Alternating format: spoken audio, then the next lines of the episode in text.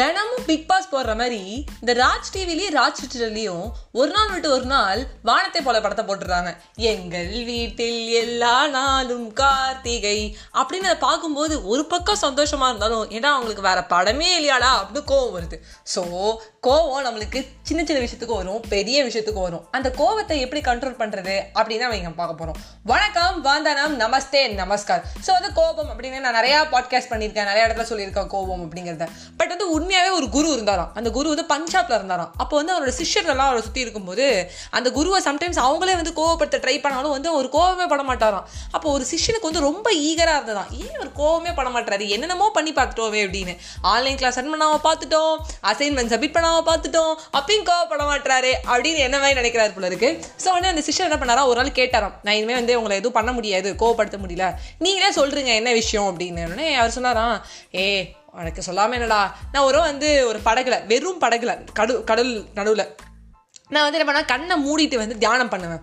இப்போ தியானம் பண்ணிகிட்டே இருக்கும்போது என்ன ஆச்சுன்னா திடீர்னு வந்து யாரும் என்னை கலைச்ச மாதிரி ஒரு சத்தம். இந்த படகு ஆட்டினோட டப்புன்னு திறந்துக்கிட்டேன் கண்ணை. கொஞ்சம் பயங்கரமாக கத்துறேன் யார் என் தவத்தை கலைச்சது நான் எவ்வளோ பெரிய விஷயம் பண்ணலாம்னு இருந்தேன் தெரியுமா? அப்படின்னு பார்க்கும்போது பக்கத்தில் பார்த்தா ஒரு காலி இன்னொரு படகு. அந்த படகு காற்றுல அசிஞ்சு அசிஞ்சு வந்து எப்படியோ வந்து ஏன் படகு முட்டியிருக்கு. அப்போ உடனே நினச்சினேன் இந்த வெறும் படகை திட்டி என்ன பிரயோஜனம்? நம்மளாம் தப்பு பண்ணிட்டோம். நடுவில் வந்து உட்காந்துருக்க கூடாது.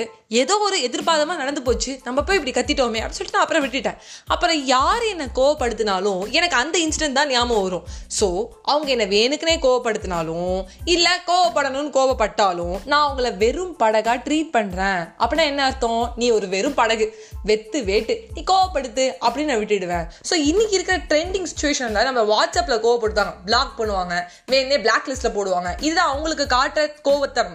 அதாவது நம்ம முன்னாடி காலத்துலாம் அப்படியே வந்து அப்படியே பின்னாடி செஞ்சுரிஸ்ல போனோம்னா பாகுபலி மாதிரி வந்து கேடயத்தை எடுத்துகிட்டு வந்து டே வாடா சண்டைக்கு ஓமல கோமா இருக்கண்டா அப்படிம்பாங்க. பட் இப்படிக்கு அப்படி கிடையாது. தேவில் இரிட்டேட்டர்ஸ் எவ்வளோ தூரத்துக்கு பண்ண முடியுமோ பண்ணுவாங்க. அது கோபம்னு சொல்லலாம் இரிட்டேட்டிங் சொல்லலாம் என்னென்ன பண்ண முடியும் நினைக்கலாம். அப்போ நம்ம என்னென்ன ட்ரீட் பண்ணணும்னா வெத்து படகு. வெறும் படகு அப்படின்னு ட்ரீட் பண்ணோம் அப்படிங்கிறத நிலையை நம்ம கற்றுக்கலாம் இன்னொன்று வந்து ட்ரெண்டிங்காக அந்த டுவெண்ட்டி டுவெண்ட்டிக்கு ஏற்ற மாதிரி சொல்லணும்னா ஒருத்தன் வந்து என்ன பண்ணானா அப்படியே வந்து மறந்தாப்பில் ஃபோன் எடுத்துகிட்டு அப்படியே நோண்டிகிட்டே போனான். டப்புனு யாரும் டொம்முன்னு இடிச்சிட்டாங்களா அவனை.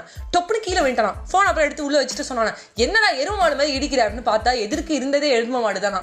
ஸோ பார்த்துருங்க. புரிஞ்சவங்க புரிஞ்சுக்கோங்க. புரியாதவங்க இப்போ கேட்டு தெரிஞ்சுக்கோங்க அப்படின்னு சொல்லிட்டு உங்ககிட்ட விடைபெறேன். By bye friends